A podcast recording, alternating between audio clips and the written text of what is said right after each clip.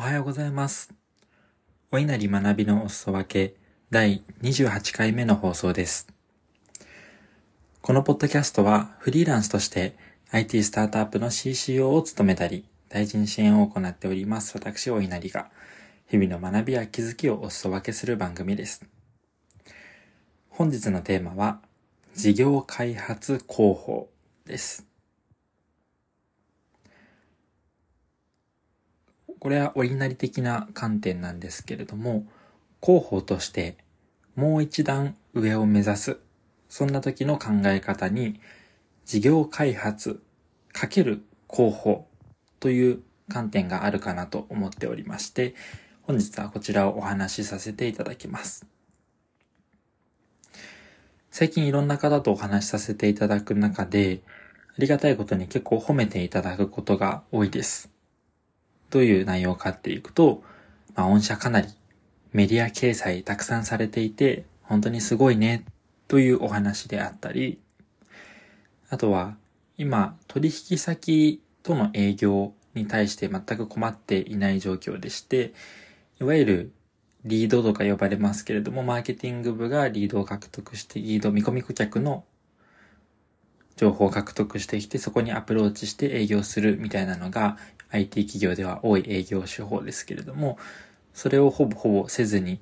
お問い合わせがたくさん来て、そこに対してご提案をさせていただいて、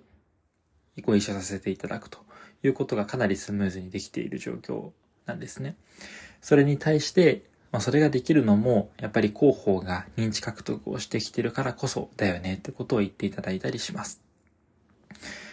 非常に嬉しいお言葉でして、当然そういった側面も多少なりとはあるとは思ってますので、そこは素直に、あの、まあ、謙虚になりすぎず認めるのはいいかなとは思ってるんですが、私としては、えっと、広報が強いからとは正直思っておらずですね。じゃあ何が強いかっていう話でいくと、シンプルに事業が良い。持っている商品サービスが強いから、このサイクルが作れているんじゃないかなと思っております。で、広報の方の、特にメディア露出ってところの切り取ったときに、どういうふうに切り取って見せるか、どういったところに重点を置いて、推しポイントを置いて発信していくかっていうことは人然非常に大事で、ここをこだわるだけでも、メディア掲載とかの実績、あるいはメディアへのアプローチの仕方を変えたりするだけで変わってくるってところはあるとは思っているんですが、まあ、とはいえ、あの、全然魅力的でない事業とか、魅力的でないサービスを露出獲得してこいって言われても相当難しいと思っています。例えば文文房具系の会社さんで新しいノートを開発しました。ただ別にあの新しい機能とかがある変わったノートじゃなくて普通のノートです。って言われた時にそれの露出ってまあ難しいと思うんですね。競合もたくさんいる中で。なので詰まるところやはり商品が良くないとなかなか広報も難しいんじゃないかなというふうに思っております。じゃあどうしたらいいのかというお話なんですけれども、結局商品の作り込みを頑張る必要があると思っておりまして、実は広報担当ってここにも深く関われるんじゃないかということを個人的に感じております。なぜそれができるかと言いますと、広報の方が一番マーケット感覚があるからというふうに思っております。マーケット感覚っていうのは、まあ、お客様がどういうふうなことを考えているかであったり、どういう伝え方をしたときに自社に興味を持っていなかった方々が興味を持ってもらえるか。そういったお客様だったりメディアの方のとのつながりの中でそういった感覚っていうのが非常に養われてるんじゃないかなというふうに思います。そういった世間の感覚があるからこそどんな見せ方をしたらいいのか。つまり見せ方だけじゃなくってどんな商品を作っていけばいいのか。どういう面を強化していくべきなのか。というところが分かっている方々なんじゃないかなというふうに思っております。また広報は比較的経営にも近い存在で、まあ、中には社長とタッグを組みながら広報活動をやってますっていう企業さんも多いんじゃないかなと思っておりますので、このあたりは意見の伝えやすさというところでもかなり優位な存在にあるんじゃないかなと思っております。とはいえ、まあ、広報担当さんも広報畑ずっとやってきてますって方なんかは、自分事業開発なんてやったことないしだとか、まあ営業やったことないし、そこら辺わかんないですって方もいらっしゃるとは思うんですけれども、実はお稲荷はもともと営業だったり事業開発系の人間から広報になっています。なので、まあ、だからできるっていう話はあるかもしれないんですけれども、そうじゃなくても多分広報の方がやられ、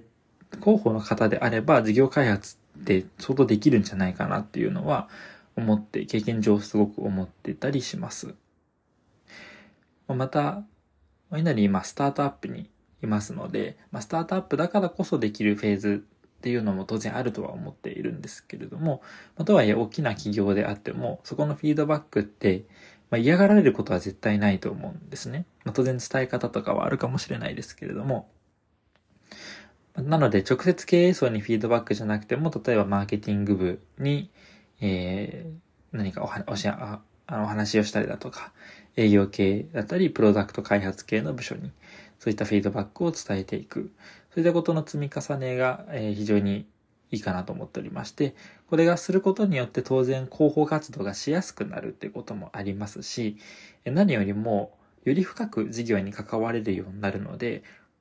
広報をやっているというよりも本当に事業をグロースさせている、事業を作っているって感覚も養えると思いますので、このあたりはやりがいにも直結するかなと思います。広報としてメディア掲載を獲得するためにいろいろ考えるだけじゃなくて、本当の意味で事業を成長させるための存在、役割として、たまたま広報という、まあ、マスに近しいポジションにいるだけなので、そのあたりをもう一段深く捉えて、広報だけじゃなくて、まさに事業開発広報というポジションを目指すのは一つの手段なんじゃないかなというふうに思っております。世の中の広報担当の皆様がメディアリレーションズだけではなくて、本当に経営に近しい存在になっていて、ひいては社長の右腕というポジションだったり、経営の参謀と言われるような